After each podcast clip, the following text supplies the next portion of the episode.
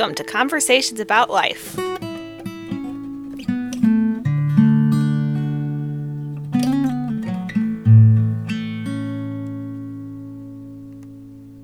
thanks, Amanda, for getting together with me. Thank you, Will. And so we were just talking um, about your church a little bit and how things have been going dear, during the pandemic and um, the interaction you all have had in Zoom. Um, I kind of find the technical aspect a little clunky, though. Like when you're in person, Mm-hmm. it is, um, you know, there's more communication because there's body language and all kinds of things. Um, but the interaction is neat. Yeah, I think there's something that you miss by having church over Zoom. But on the other hand, the anonymity of it, you know, you're a little bit more removed from other people. And so, in some instances, I, I feel like people are a little bit more apt to speak up, Yeah. whereas maybe they wouldn't in a social setting. Yeah. I don't know. That's how I feel, but I'm a pretty introverted person. So Yeah. maybe that's just me. So, as far as just a, a little bit of an introduction of you, um, you're married with a couple of children and you live in the South County area, but you're a part of an inner city church called The Gate. And how long have you been there? Oh, um, it's been maybe eight years, maybe. I grew up in Arnold, and my husband and I attended church at Rockport um, for about four years, and um, we we actually look back on that time in our lives with a lot of fond memories. Um, but I remember while we were at Rockport, um, two pastors came to the church, two black pastors, and they wanted to start an urban church plant, and they were casting their vision and looking for people to join them.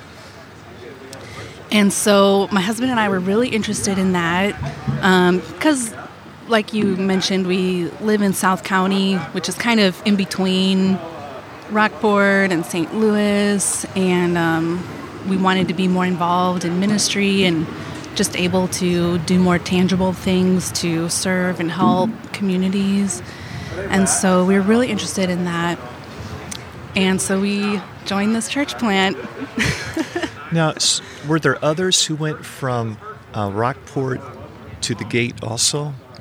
Yeah, actually, at, at the beginning, um, when the pastors were sort of casting their vision at some different like-minded churches and looking for people to join, there were there was kind of a kind of a large group at first who were really interested, but then when it came down to when it really came down to it, um, it ended up being a, a core group of maybe 20 or 25 people, but from multiple churches. So I think there were um, two other people from Rockport who came also.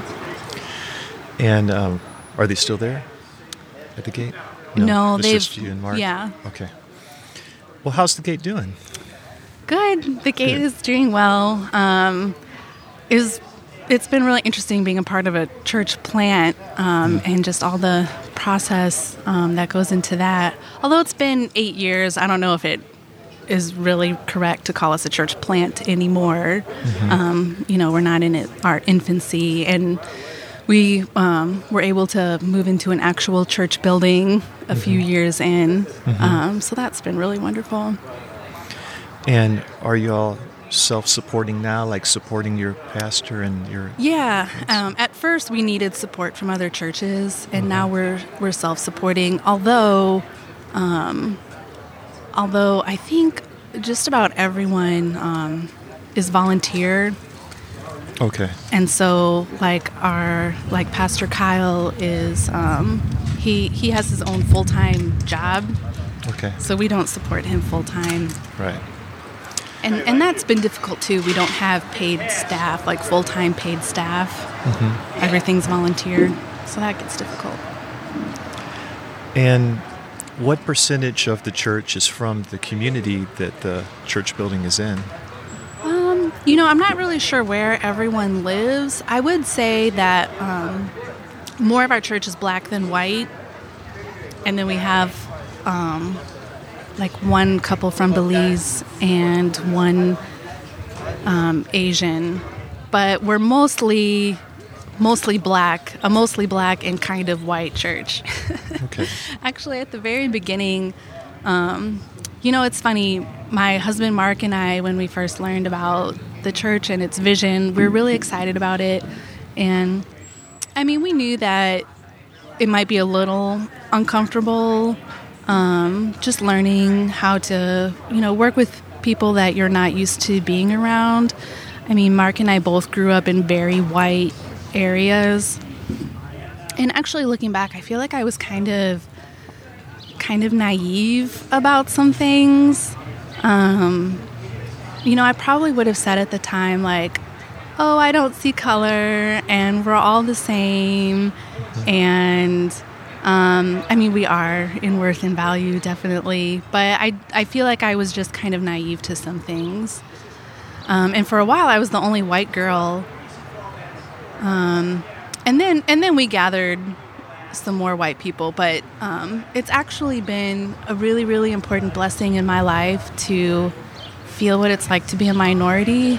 I mean, how often, you know, in how many spaces do white people get to feel like what it feels like to be a minority in a community mm-hmm. and realizing like oh you know some some things culturally or some songs or the books that we read and talk about as a church like may not be things that I would normally listen to or read or think about on my own even some theological aspects that I would not you know have thought about or talked about in churches that I grew up in so when you say being a minority it's not just um, a minority in um, skin color, but a minority in culture.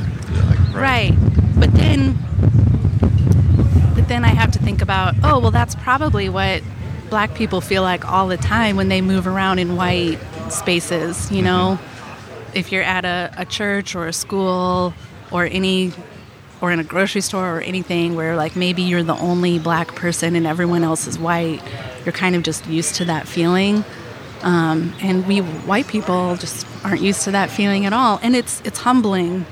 I think it teaches you to pause and say oh maybe i could consider other people more and their feelings and what feels normal to them. I wonder if um the um, you know the culture and the color you know being black or white are kind of two different things. For example like a, a black person growing up in a white culture if they feel more at home than if their whole culture is different and they're in a white setting type of culture. Sometimes sometimes i've heard um, I've heard people communicate something like that, where um, you know maybe you're a black person who grows up in a white culture or a white area, and the the way that you speak or different things that you might do may seem more culturally white, but then I think they feel really conflicted because you know they may still experience a lot of things that black people would experience, like um, like white people looking at them funny or following them around in a store or just being kind of nervous or hesitant around them. Mm-hmm. And I think, you know, those are things that we don't, as the majority culture, we don't really experience. Mm-hmm. So um, I'll just tell a little bit more about our church and just kind of my feelings about things that I've kind of learned from being there. So when we started at the gate some years ago, um, I remember when the when the Trayvon Martin case happened. I'm not sure if you're familiar with that. Yeah, like he was the fellow who was killed by um, kind of a, a, another guy who's like a self-appointed guard. Right, right. Not area. not a police officer, but I remember when that happened. That was kind of when I first started seeing black people um, in our church say things like "Justice for Trayvon." and kind of putting pictures on their Facebook pages. And that was the first time I'd ever heard anyone say anything like that before. Like I'd never in my life heard heard that, and I didn't know what was going on, and I was too embarrassed to to ask. Um, but it, it was only some people. It wasn't that huge. what felt like to me. And then later, when Michael Brown was shot here in St. Louis, it was like it was like everyone's emotions at the gate. It was like everyone's hearts were just ripped open and everyone was just spilling out their fear and their anxiety and their anger. And my husband and I were like, oh my gosh, what is happening here? And we didn't really understand what was going on. And it, it was really like awkward to, to ask. You know, it felt like, oh my gosh, if I even ask, I mean, these everyone is hurting. I don't want to hurt them or offend them by saying, I don't know what's going on here, guys. Um, like you knew what was going on in the news, right? Right. So when you say you don't know what is going on, it's like you didn't understand their emotional response to it. Is that what you mean? Right, right. And then for the next year, you know, we just read about it in, in the news constantly because they were trying to decide if they were even going to indict the police officer not even like charge him with anything. They were just trying to decide if he would be indicted. And so, like, for the whole next year, we're constantly reading about this in the news. And I don't remember how long the gate had been around at that point. Maybe a year or two. I don't know. I feel like we all now have much more deeper relationships with each other and trust each other more and can talk about it more. Mm-hmm. And I can just very humbly and openly say, like, I don't get it. Can you tell me? But at the time, it was so new to me, I didn't know how to ask. Um, and then a year later is when they came out with the announcement that the police officer wouldn't be indicted. And I, I and that announcement came out in, in Clayton at the courthouse. And I work in Clayton. And our office building was on lockdown that day and we were all wondering like when is this announcement coming so that we can all get home safely? Because it was kind of known that there would be a lot of protests. And even sitting right behind our office building was like 10 fire trucks and 20 police cars. Like they were ready to like zoom out and pounce. You could tell like we knew it wasn't going to be pretty. Um, and then when that announcement came out again it was like everyone in our church, people who we had grown to love and serve and minister next to, it was like it was like their hearts had been ripped open. And I remember that evening my husband and I were sitting at home, sitting in front of our computer screen, and we had dual computer screens, and on one computer screen we were watching like the news live of all the protesters and such and people in the streets who were angry and then on our other computer screen we were just watching our Facebook news feed of all of the black people that we had come to know just voicing their their fear and their anxieties.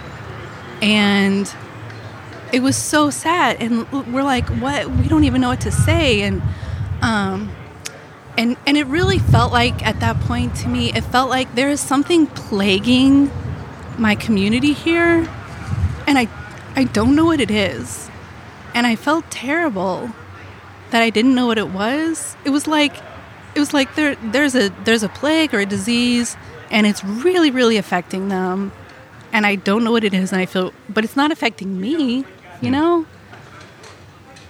And so it was around that point that I thought, okay, I need to figure this out. Like this is my this is my church community. And um it was a little difficult um and kind of awkward, you know. But we never thought about leaving or anything. Like that would have been easy, you know, like let's just go to a white church where people don't have these conversations or like we don't have to think about this. It doesn't affect us if we just go to a white church. We can just pretend like this never happened. Uh, but like that that wasn't even a thought in our mind at the time. So I thought, okay, I, I have to figure this out. So I started um, I started reading more and like just researching, and I learned a lot of things that we can get into um, if you want. But after, um, maybe not after that police shooting, it was after another another police shooting. I forget which one. There have been so many. Um, and, and of course, the circumstances around each one are a little bit different. And, um, you know, I feel a little bit differently about each one. And, you know, there, there are some that I'm like, okay, well, like, what else was the police officer really supposed to do there? But then there have been some cases that have really gotten me and have really scared me, and I can see um, why the black community is so scared. But I remember after one, after another police shooting, I messaged my pastor, Kyle. I private messaged him on Facebook. And I was like, Kyle, I am so embarrassed to ask this question out loud. I don't want to hurt anyone at church by putting this question out there, but why does it why does it feel like black people are defending criminals all the time? and um, I feel silly putting that, like saying this right now, but I, I, I know that I had that question at one time too. So I, under, I completely understand that other white people have that same question. Why does it seem like black people are defending criminals all the time? And um, Kyle told me two things that might help the rest of this conversation. One, he said, they're not defending criminals, they just don't think they should get the death penalty. And if they do deserve the death penalty, they should get it from a judge and jury, not a police officer. And so that was like a light bulb moment to me like, oh, I've never never thought of that before. Like, yeah, maybe police like maybe we could do better. I think we could do better like maybe police officers can do better. Maybe there are other things that we could think about. And but secondly he pointed out to me that crime isn't it's not like a skin color thing. I know white people are always asking about well, what about black on black crime? And the black crime rates are just so high um, but really it's not the right it's not the right question to be asking. It's not that crime is a black thing. It's an it's an economic thing. It's a poverty thing. And so I know a lot of white people point out more higher crime rates among black people than white people, like percentage wise. But really dividing it up by racial groups is not the right way to look at it. If you look at crime rates by socioeconomic levels. Like if you're looking at everyone in a low economic bracket or a middle economic bracket or, or high high income. If you look at it like that, most crime falls among communities in that low income bracket. And then if you're just looking at that low income bracket, crime among white people and black people are pretty much the same. Mm-hmm. It's not a race thing. It's a it's a poverty thing. Mm-hmm. And uh, my husband worked at the St. Louis County Jail for seven or eight years, and he he has some stories. He would he could talk about that forever. But he he would agree that crime. I mean, a, a lot of reasons why people are in jail have to do with issues of poverty and so, if that's the question we're asking, or if that's the way that we pose the conversation, then a better question is well, why is most or more of the black community as a whole in that low income bracket? What could possibly have happened in America's history that has put the majority of the black community in that low income bracket where they're more susceptible to poverty and crime and more of them going to jail, things like that. I think if we're on that track, if you're asking those questions, it'll lead you down a good path where you can think about this this whole conversation that we're having that you can think about it all in much more compassionate terms um, because it just doesn't feel compassionate to me or very, it doesn't feel like a gospel answer if we're looking at the black community and saying, well, why can't they get their act together? Or why can't they just pull themselves up by their own bootstraps? Or why can't they just do better? Or those kids should just work on their homework more. They should try harder don't do crime.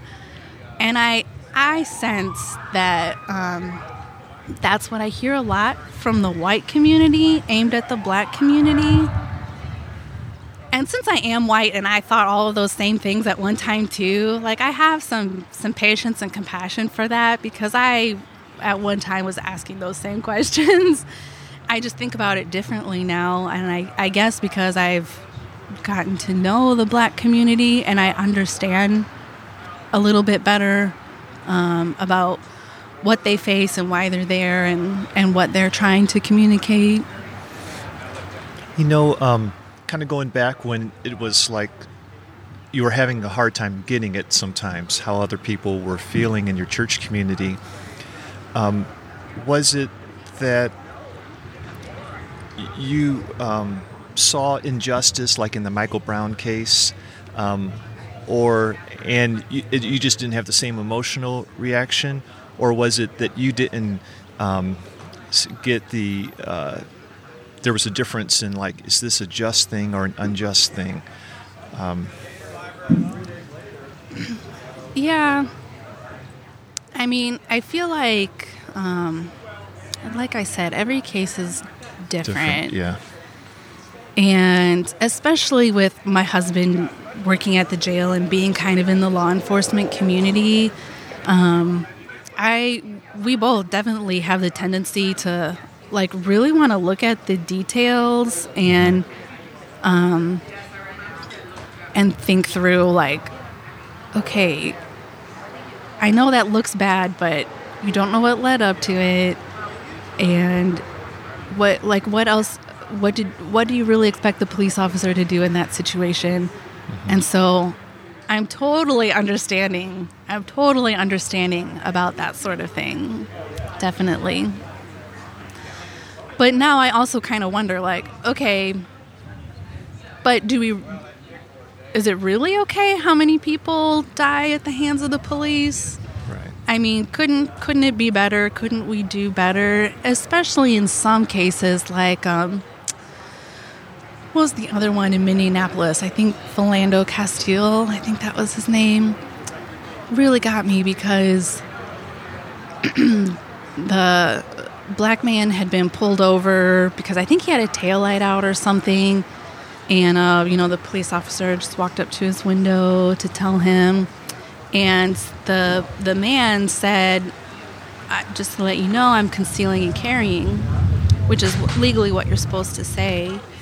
And um, the, you know the police officer is asking for his license and registration, and he goes to reach for it, but the police officer is like, "No, put your hands up, put your hands up," and because he thought the police officer was afraid that he was reaching for a gun, and I completely understand and sympathize with how difficult police officers' jobs are, and they're they we we can't expect them to be um, you know, clairvoyant. they don't know and understand everything.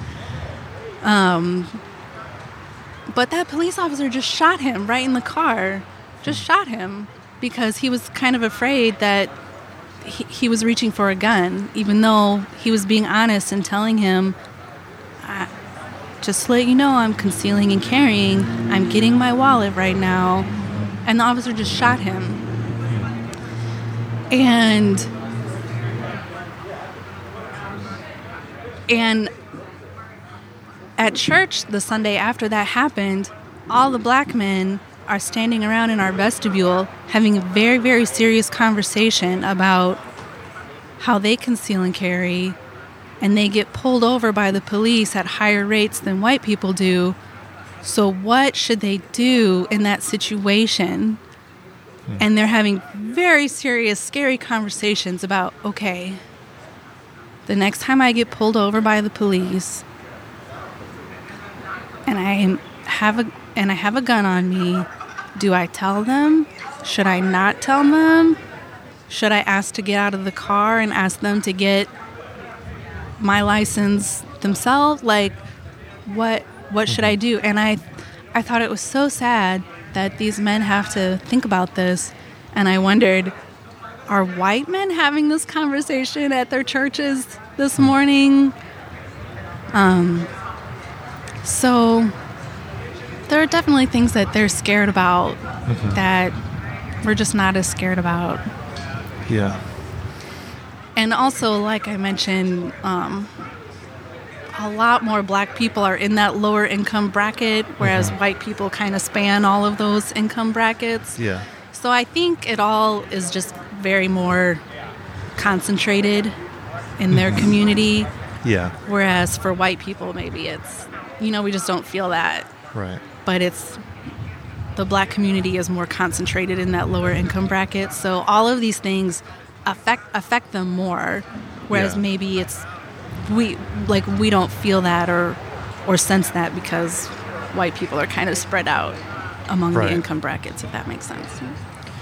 And you mentioned the difference being economic levels as far as crime, you know, crime going with that. And I think that um, I hope that that's understood. Um, like, I don't think people think that someone who has black skin is more inclined to commit crime because they have black skin. Like, if the skin color makes any difference, you know, in that regard. But it, there are, um, like you said, you know, economic things like fam- the areas of the city that are really, you know, just a lot of broken families and um, and impoverished, you know, economic levels, and there's more crime and and, and that type of thing, and it's. Um,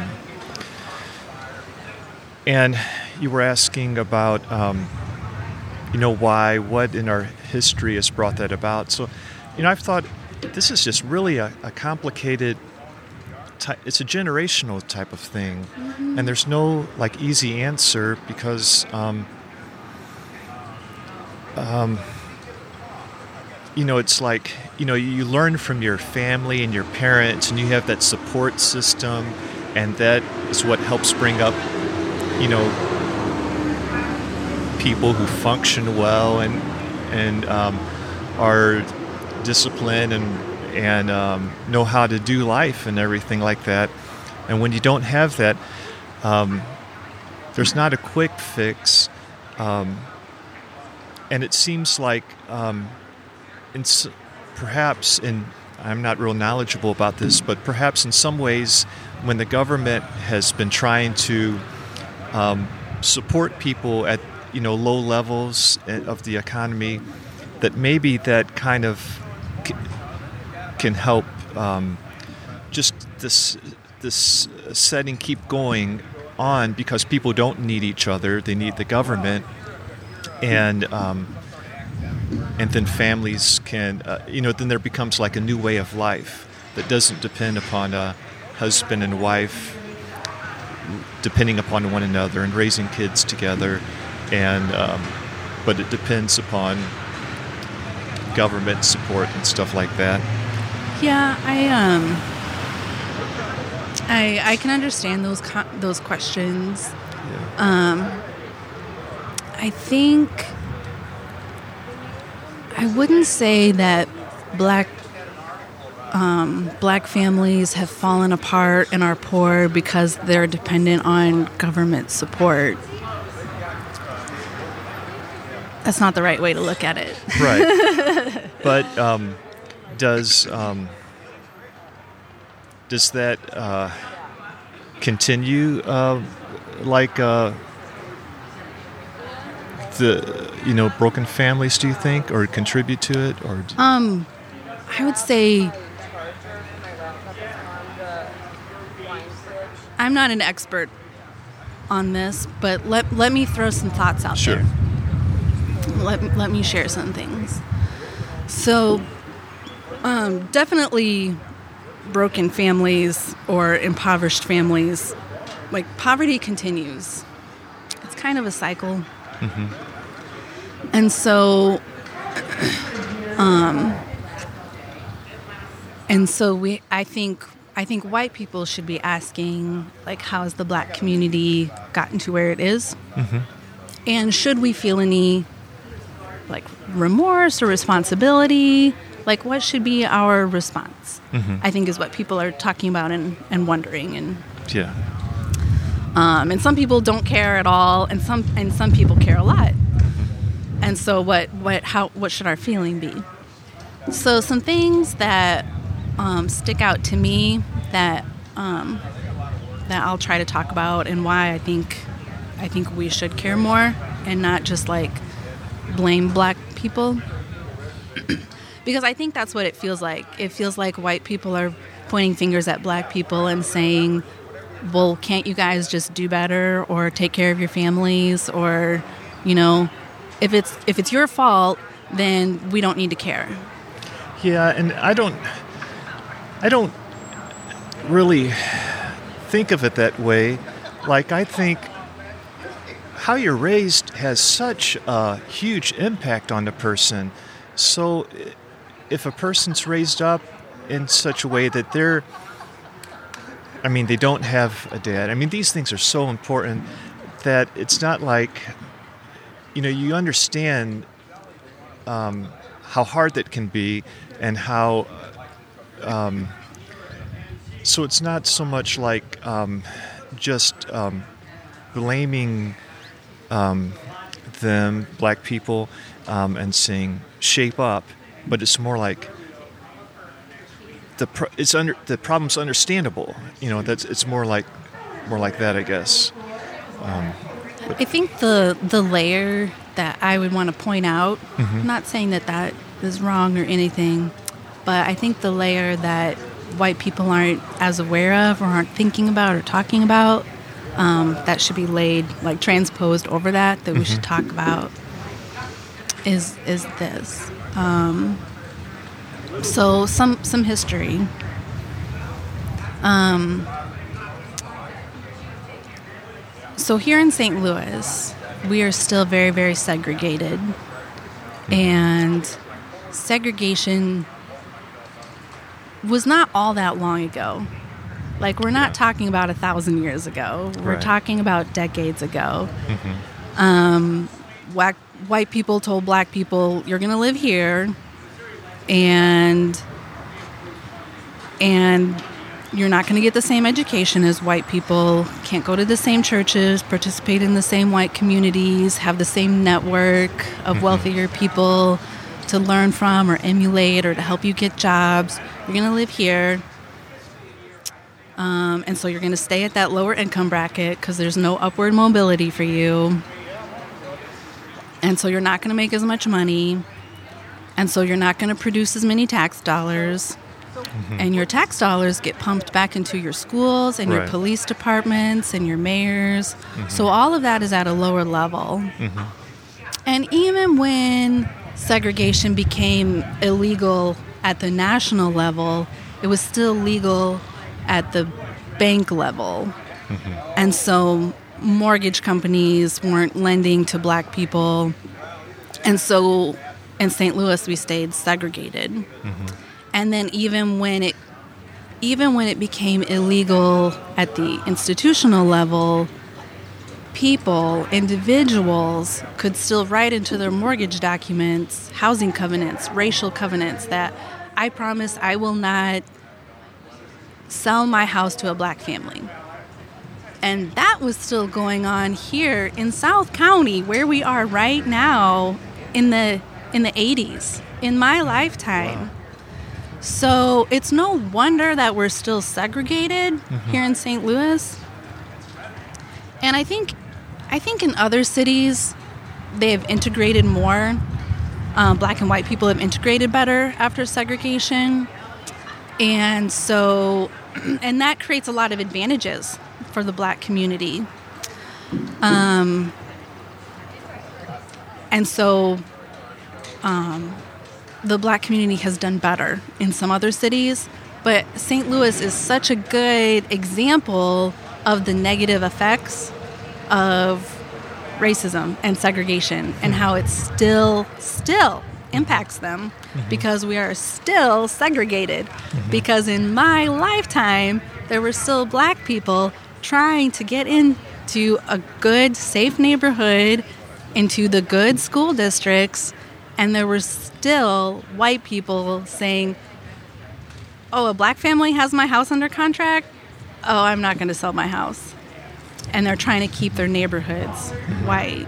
Right. And so when I look at a black friend my age, I think, what if what if that was her parents? What if her parents tried to move into a nicer community, a nicer school district, um, but couldn't because a white family wouldn't sell their house to them. And then do they keep trying to move into a better community or do they just feel nervous like, "Oh, is this the reception I'm going to get? Is this how are my kids going to be treated in this school? Maybe I'll just stay on the north half of St. Louis. Maybe it's just safer to live to stay in a black community even though their school districts are rated so poorly mm-hmm. and there's not a lot of tax dollars going into them. Mm-hmm. And and your your primary and secondary education have so much impact on your outlook in life. Mm-hmm. And it's a lot more than just families it's it's a whole community. Mm-hmm. It's about the kind of education that you're getting. Mm-hmm. And um, the better education that you get the more money that you're going to make mm-hmm. and the more stable families that you're going to have and the less stress that you put on your family. And impoverished families are stressed and and are broken families.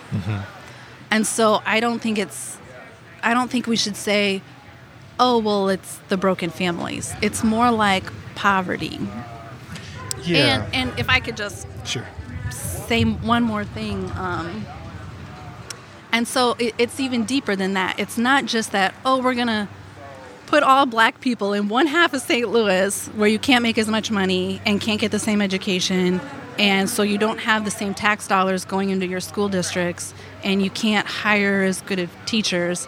In fact, we have to give you Teach for America teachers who aren't even real teachers. And I have nothing against Teach for America, they're wonderful, but they're, they're not even teachers. So you get those teachers. And your tax dollars that they're not creating a lot of tax dollars also funnel into their police departments. And they don't have they don't have enough tax dollars to pay their police departments. So what we have in North St. Louis in all of the little black poor municipalities this this is crazy. If you look at um, each municipality doesn't have enough tax dollars to pay their police officers and their mayors and their fire departments. And so they actually have to make up that revenue from fining, from police officers fining people. So that's why you have police officers in these black communities. And maybe this is different in other cities, but in St. Louis, where we are still very, very segregated and we see the residual effects of that segregation still happening, in the little poor black municipalities, police officers have to pull over black people left and right and fine them for all kinds of things in order to generate revenue for their own paychecks. And I'm sure when, and of course, these are mostly black communities with mostly white police officers.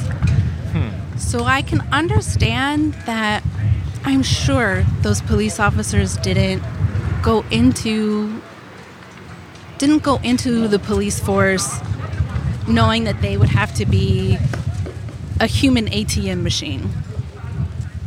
And and when those police officers have to pull over black people all the time, I'm sure that's not like individual racism like oh I hate this black person I'm going to pull him over. Um, that's probably how it feels to black people, though. Like, why do we have to get pulled over all the time when in these other nicer white communities the police officers don't do that? Why do they have to do that to us? And so I'm sure from that white police officer, it's not like individual racism, but then you have to look at the larger picture. Like, why is this a good situation at all? Why do the police officers in these municipalities have to find people in order to make their own paychecks? That's that's when I think it's appropriate to start using words like systems or structural racism. Like, okay, at a higher level, at a bird's eye view, the structure of the situation is unjust. It's wrong. And so maybe we should end these municipalities. That's what other cities do. Other cities are not structured the way that St. Hmm. Louis is structured. Um, like, are there quotas? Is that what you know for um, police officers? Because they're probably not thinking. Um, I want to pull someone over to contribute to, you know, the revenue, but they, are they like, well, I have to pull a certain number over because that's a quota or something? Do you know? Okay. I don't know. Okay. I just know I have seen. Um, I have seen these numbers. You, there are certain black, mostly black municipalities, and like 60% of their revenue comes from fining people. Hmm. Mm-hmm. Whereas that's not something that we deal with in um, middle and upper class municipalities, which are mainly white. Mm-hmm. But to me, it starts with it starts with the education. Like, what do we really expect if you can't get a good education, there's no upward mobility, you're not, you can't produce a lot of tax dollars, and so you can't pay, you can't pay good teachers or even really great police officers. I mean, if you're an experienced, really good police officer, you're going to get a job at like Brentwood where the starting salary is like $25,000 higher hmm. than, you know, in St. Louis City. So why are, you know, is it white police officers in the black communities? Um, it seems like the people policing a community, it'd be nice if they were from that community. Um, you know, do you have any thoughts about, you know, why it's like that or? I don't know, but I think that is a good suggestion. Like, oh, how could we create more of that? Mm-hmm.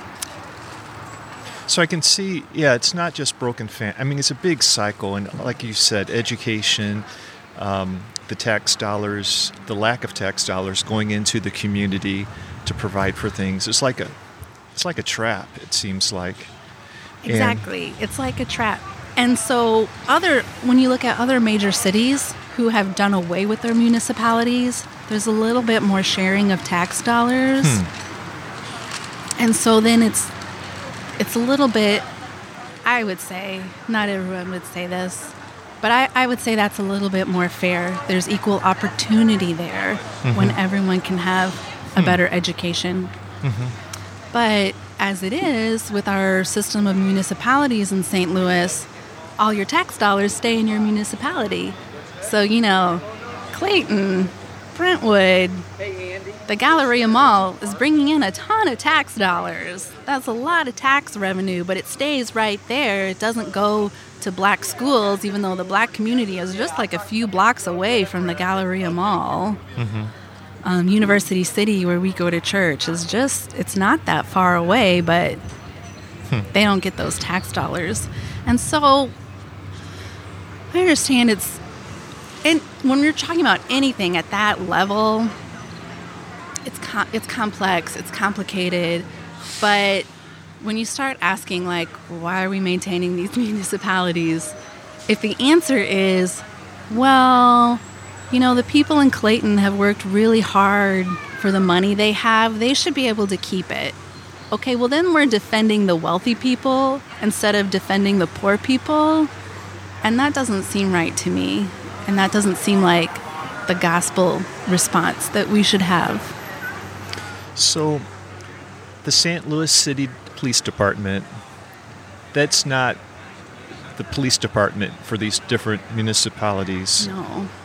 Is it just covering um, kind of more like the downtown area and just real kind of close in. And I, I guess when you look at a map, you do see these different municipalities and stuff. Yeah, there's like St. Louis City, Yeah. and then all of St. Louis Right. County, metropolitan, or like all of St. Louis County are broken up into all these different little municipalities. Mm-hmm. And then the taxes that that municipality makes, um, most of the tax dollars stay in that municipality, and some of them go to St. Louis County, um, but are not widely shared. Um, I was just sitting in a, this is funny, I was just happened to be listening in on a planning and zoning meeting in Afton for my neighborhood because they're building, um, they're talking about building this really fancy subdivision in Afton that would bring in like 1.2 million dollars, million tax dollars a year, and most of those tax dollars are going to stay in Afton, um, and like like maybe a quarter of the tax dollars will go to St. Louis County because all the municipalities share the same like jail and court system and St. Hmm. Louis County police officers. Mm-hmm. But I don't think any of our any of those Afton tax dollars are going to go to the Normandy school district that is failing. Hmm. You know. Mm-hmm. So, um, like I grew up when I was a kid in the Fox area of the, you know, it's down around Grand and South Grand and stuff like that. Um, and then we moved out to Afton. Um, so I, so I know that like Afton, it's its own separate thing and everything. But like the Fox neighborhood, is that like incorporate? Is that a part of the St. Louis, St. Louis tax, of St. Louis, or is it That would be part of St. Louis City. St. Louis City? So it's not its own municipality. So it's, yeah, I'm trying to figure all this out. Um, that's kind of an interesting um, thing I've never thought about. Um, It's it's really complex, and so it's um, it takes some time to it takes some time to to learn about it and think about it. Like where okay, why why do we have these municipalities and other cities who don't have other cities that don't have them and have integrated better don't have the same um, aren't segregated, and so the black community is able to um, have more of those advantages. And even if you take the race, even if you take race out of the picture, I mean, sociologists tell us that it really benefits a whole community. It it's not a good idea to um, have all the wealthy people, like little pockets of wealthy people and pockets of people in poverty. That it actually Yeah. it benefits the whole community if um, we can all be a little bit more together. You know, if you have a, an apartment complex where there are really wealthy, like penthouse suites, but also like really small one bedroom apartments. So the wealthy and the poor can be kind of in the same area because the wealthy people create a lot of tax dollars that benefit the poor people, and the poor people are able to, um, you know, they're they get advantages from Right. that, right. and so that's why segregation, racist practices from white people, like we still feel those residual effects today. Right. In in other cities where they've integrated better, and I don't know if that's the right word for it. What's the opposite of segregation? I can't think of anything better integrated. but in St. Louis, where we have still kept the segregation alive mm-hmm. for a long time, like it's still like things really haven't changed in 60 years. Mm-hmm. You know? So, um, so St. Louis City, it's considered its municipality, and it includes things like where I grew up and so forth. And um, if this was all the boundary lines of the municipalities were broken down, would that St. Louis City municipalities expand out to like include St. Louis County, Afton, Kirkwood, all of these? It would just be kind of like one big things that uh, kind of. Yeah, so um, those are the kind of conversations that are happening in St. Louis right now. Is one rather than having all the municipalities. I mean, all the municipalities are in St. Louis County, so maybe we could just Okay. call them all St. Louis County. Okay.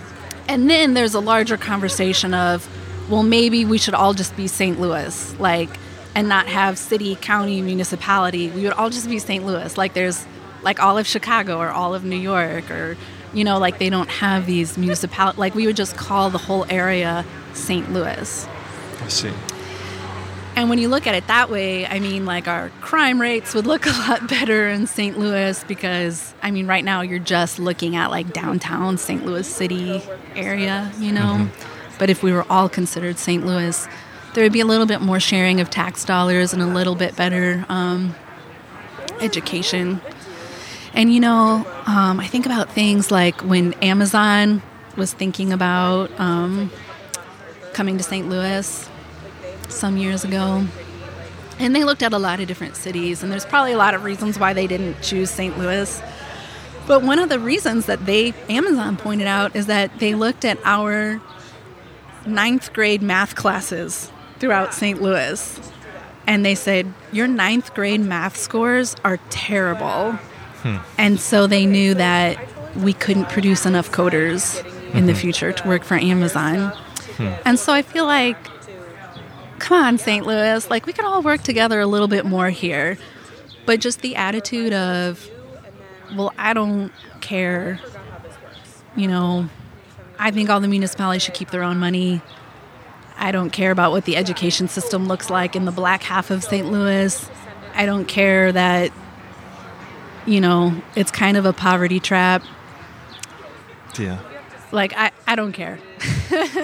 I just don't think that is the right answer. One, because it's so uncaring, um, and it's it's it's it feels like white people not caring about black people, even though they're in the north half of St. Louis in this poverty trap created by segregation that white people created mm-hmm. but also because it would just help St. Louis all together mm-hmm. if we could all work together a little bit more.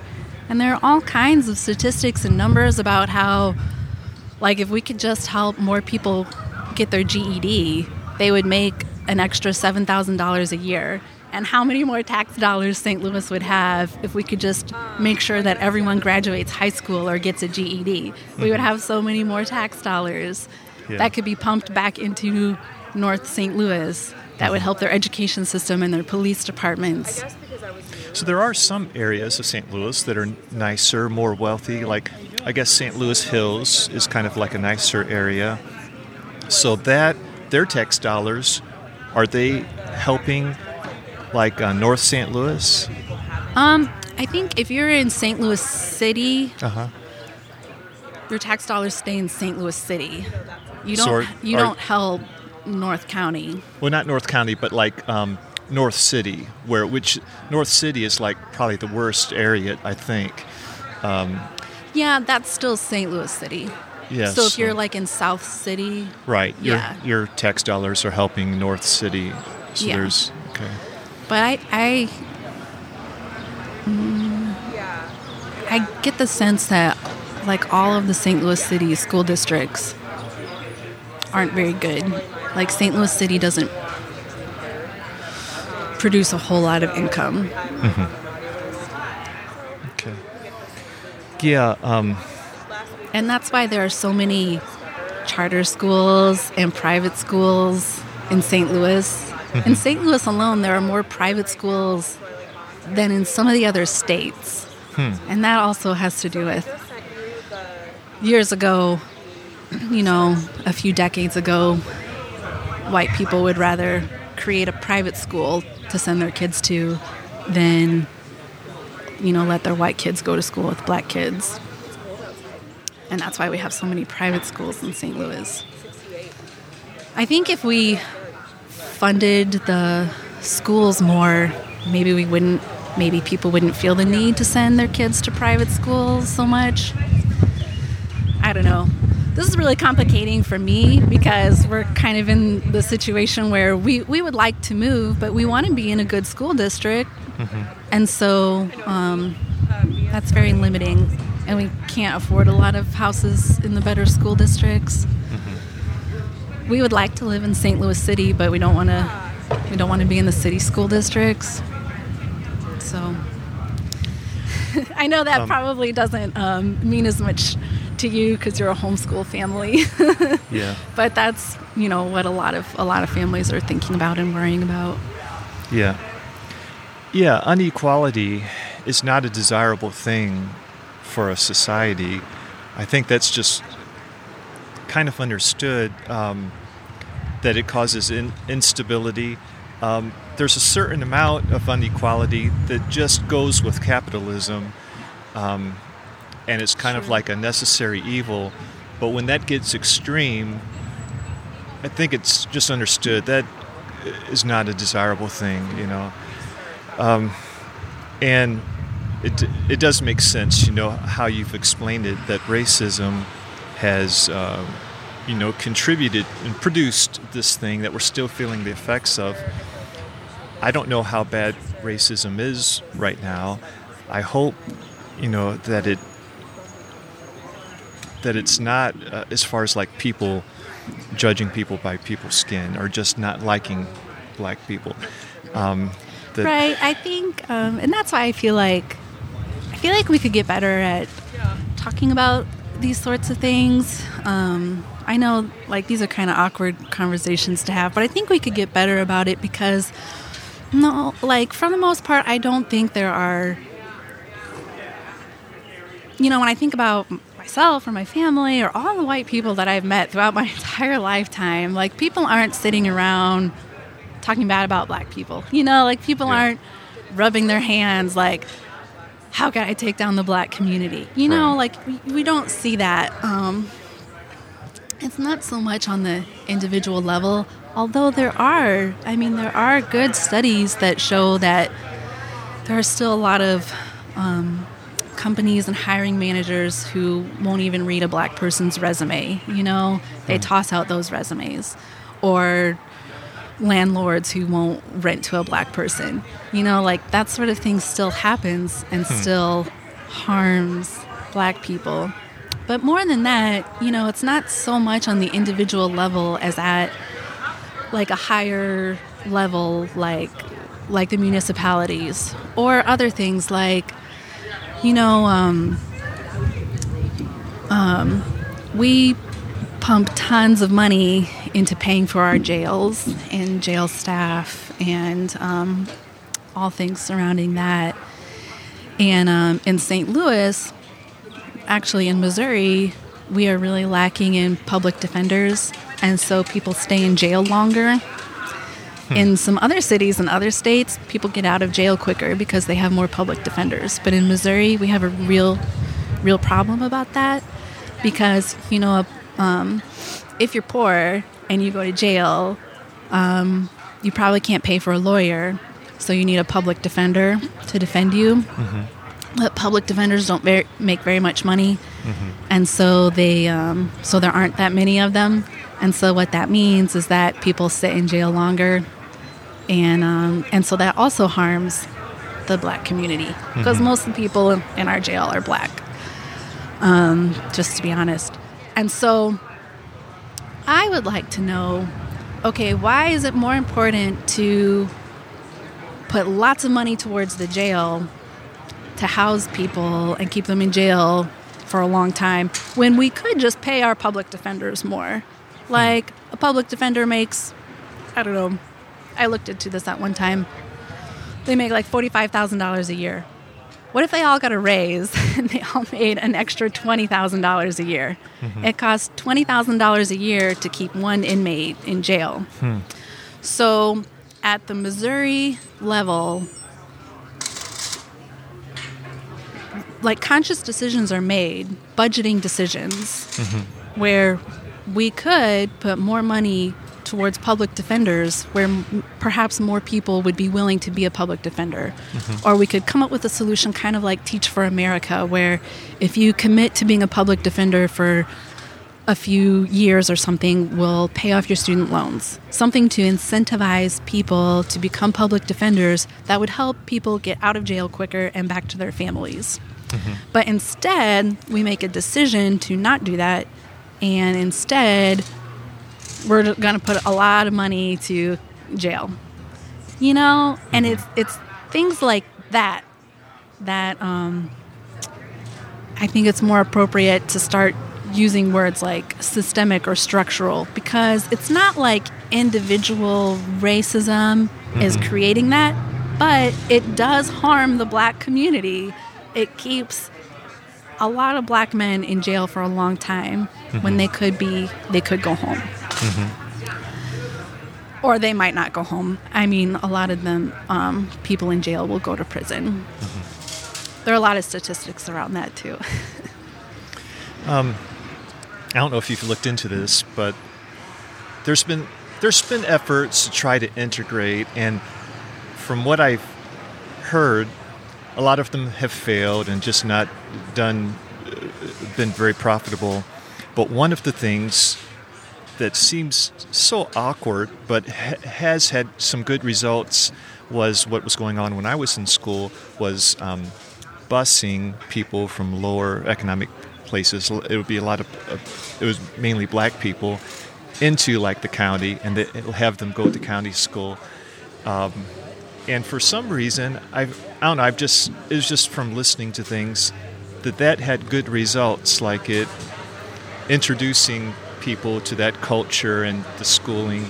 Um, it was like a good, it, it worked. It was a program that uh, worked somewhat. I don't know if that's still being, you know, still going on or not. Yeah, but, I don't know. Yeah. But that's, I think that's a good example of someone trying to come up with a solution. Like, okay, what? Let's put our heads together and figure this out. Mm-hmm. And so that's why I worry when um, it seems like white people feel really offended by these types of conversations or just want to shut it down. I feel like, okay, well, that's not that's not coming up with any helpful solutions or helpful ideas. Mm-hmm. Yeah. Um, well, anything else um, as far as like I think of myself, I'm um, kind of isolated. I live out in Jefferson County, and uh, um, just any thoughts for the common person um, about what you know good good things to do or you know just i don't know uh, yeah um, you know I, I i feel like maybe growing up in a mainly white community these aren't the types of things that we talk about or think about or mm-hmm. um, i mean we just don't th- really think about them and I think there could be more more conversation, more conversation with our children. Um, you know, I don't like remember my family ever talking to me about racism. I think it's just kind of quietly understood that racism is wrong, but we don't talk about it that much. And so then you still have people, um, you know, landlords who don't want to rent to black people, or like there are still people who have these feelings that um, you know they may say well i'm not a racist but and then they still make decisions in their in their jobs or whatnot that can harm black people and so i do think that we need to be better about talking to our families about it like it's not enough to just be quietly like to just quietly understand that racism is wrong. I think we actually need to talk about it. And um, I read a, stu- a, study once that said that, um, you know, small children, it's kind of normal for small children if if we don't talk about these things. It's kind of normal for small children to look at kids of another race like kind of sideways, you know, like a little distrusting or I don't really like them or they're different. Like that's kind of a normal response. Hmm. Um, just like being selfish or being prideful is kind of our normal human tendency. And so, just like we have to teach our children how to choose the good and right thing, I think we need to teach them and talk to them about um, treating everyone with love and respect and fairness. Um, but also, I think, um, you know, where else would this moral education happen? And I don't really think of moral education as happening in the public school system. And so I, I would think that churches should be a leader in this effort. Um, but it, but it just feels like it feels like churches aren't ready for that yet. Like it, it feels like white people are just kind of in recent years kind of learning or waking up to the fact that we are a racial group. And so, but I, I think we need to talk about it more. I think we could talk about it in churches. Um, when Larry Rice was running for mayor a few years ago in St. Louis, he had an idea that um, white churches and black churches could create partnerships um, and get to get to know each other more and work on, you know, ministries or programs together, just to it would just to put them in proximity to each other, so that they um, will kind of learn what each other is dealing with, or just the way that each other views the world and what they're affected by. And I thought that was a really great idea. Like, how do we? We're still so segregated mm-hmm. in St. Louis how could we build some partnerships so that we can just be in closer proximity to care for one another a little bit more? Mm-hmm. I don't know. I don't know what that would look like. well, thanks, Amanda. I guess we'll wrap it up from here. I mean, for for now, but I really appreciate your time and just the thoughts that you've shared, and it's been helpful to me. So thanks. And thank you so much for asking me to be on your podcast. It was really nice. If you use a podcast app like iTunes, please give a review of Conversations About Life.